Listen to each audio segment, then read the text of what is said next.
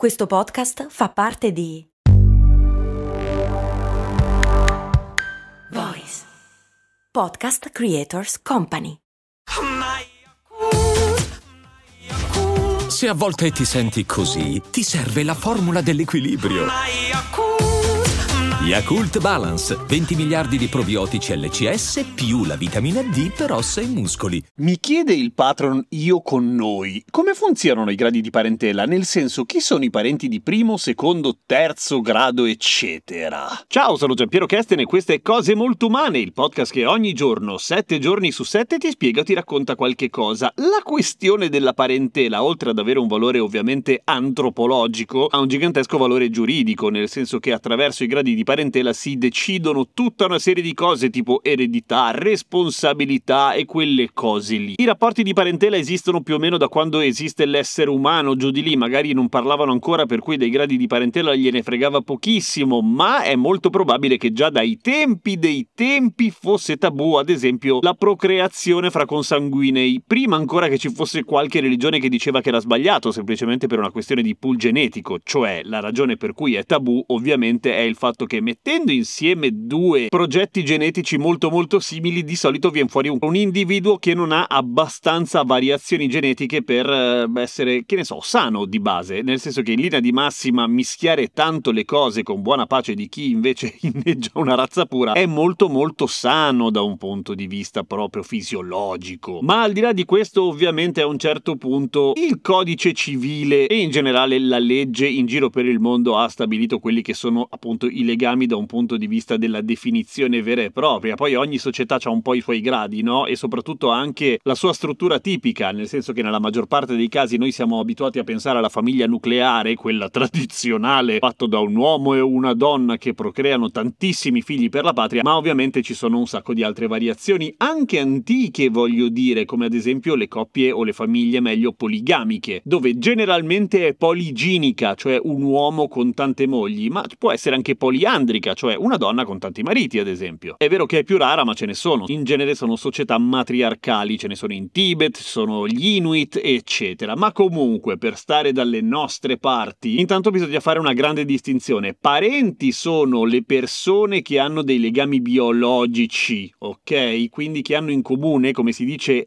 in termini giuridici, uno stipite, che non è quello della porta, ma è un avo comune, un progenitore comune, ovvero l'individuo dal quale discendono tutte e due. Quelli acquisiti, in realtà, da un punto di vista giuridico, si chiamano affini e sono, almeno per il codice civile italiano, i parenti della o del coniuge, banalmente. Lo zio acquisito non esiste per la legge, esiste però un rapporto di affinità. E ogni grado, ogni livello di parentela ha il suo nome. Per quanto riguarda invece l'origine dei nomi, tipo cognato, cugino, queste cose qua abbiamo parlato nella puntata 1101, solo sulle origini dei nomi, che in genere vengono dal latino ovviamente, ma vabbè, andatevela a sentire, poi vi metto il link in descrizione. Dei nomi ufficiali dei parenti, forse il più divertente è il nome ufficiale del genitore di un trisnonno che si si chiama Bisarcavolo, che sembra un camion che porta un casino di verdura, e invece no, esiste anche Bisarcavola, naturalmente, che è la mamma di un trisnonno. Bisgenero, bisnuora, bisnonno, bisnonna, cognato, cognata, coniuge, consuocero, cugino, cugina, ma anche ad esempio prosuocero, che sono i genitori dei suoceri, quindi i nonni del o della coniuge. Ma la famosa questione del grado di parentela, come si calcola? Beh, fatto molto semplicemente,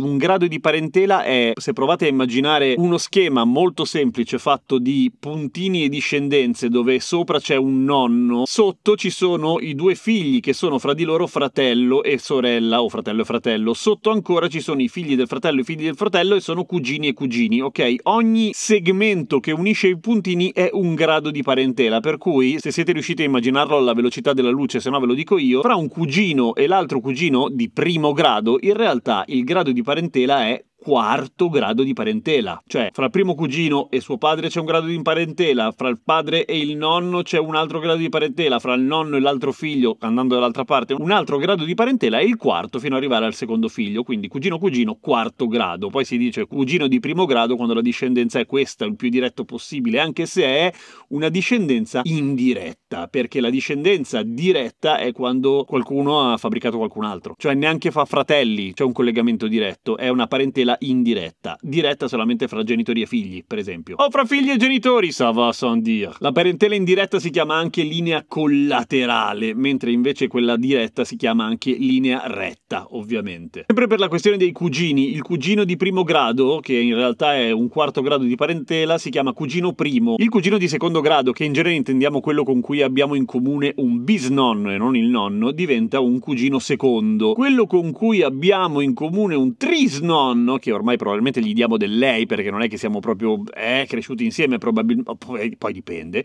si chiama cugino terzo. E così via, anche se salendo sopra il trisnonno o la trisnonna probabilmente un po' si perdono le tracce, bene o male ci entra tanta di quella gente dentro che diventa più che altro la popolazione di un piccolo comune. Anche fra cugini primi, in teoria, per quanto assolutamente legale, è spesso socialmente sanzionata la procreazione, cioè due cugini di primo grado in teoria non dovrebbero stare insieme perché non sta bene. Dopodiché eh, c'è qualche rischio da un punto di vista genetico? Pochi e soprattutto per una generazione sola, nel senso che due cugini primi che procreano, i loro figli potrebbero avere qualche magagna genetica, potrebbero, ma non è assolutamente detto. I figli dei figli invece no, cioè nel senso quella cosa lì si disperde. Però viene considerato genericamente un tabù. Pro tip! Da che cavolo deriva la parola tabù che è ovunque e non sembra derivante dal latino neanche un po'? Beh, perché non deriva dal latino e non deriva nemmeno dal greco, in realtà deriva dal polinesiano che ha anche un sacco di affinità con l'hawaiano. In polinesiano si dice tapu e in hawaiano kapu e vuol dire fondamentalmente proprio quello, cioè qualcosa di vietato da un punto di vista sociale, che riguardano un casino di cose, cioè un comportamento ad esempio sessuale appunto come l'incesto, l'omosessualità, secondo alcune società, insomma, non particolarmente avanti. Poi ci sono ovviamente tutte quelle cose che riguardano il corpo, come i rutti, la cacca, sono tutti tabù anche quelli. Ma anche l'esposizione di parte del corpo, come la nudità o addirittura la faccia delle donne in alcune culture. E poi ovviamente nel linguaggio, le parolacce, le bestemmie, quelle cose lì. Sono tutti tabù. Se volete fare i fighi, dite che tabù ha le sue radici nella lingua tonga, quindi polinesiano, e vuol dire no, no, non si fa quella roba lì. Dopodiché lo studio dei gradi di parentela è una delle cose più noiose noiose del mondo, ma che bene o male ci tocca e soprattutto ci tocca imparare tutti i nomi dei gradi di parentela, compreso la bisarcavola, che fa ridere. Ma se siete curiosi, in genere nel codice civile trovate tutto quello che vi interessa dall'articolo 74 in poi per un po'. Poi ci sono alcune modifiche e riforme che riguardano le adozioni, ad esempio, che sono di leggi più recenti, per cui dal 291 in poi, tipo quella cosa che i figli sono parenti anche se sono fatti fuori dal sacro vincolo del matrimonio, perché prima no prima erano dei cosi che non boh. E se andiamo avanti di questo passo, prima o poi finiremo a considerare come qualcosa di decente persino le famiglie allargate oppure le omogenitoriali. Io non so dove andremo a finire. Seguimi su Instagram, sono Radio Kesten, a domani con cose molto umane.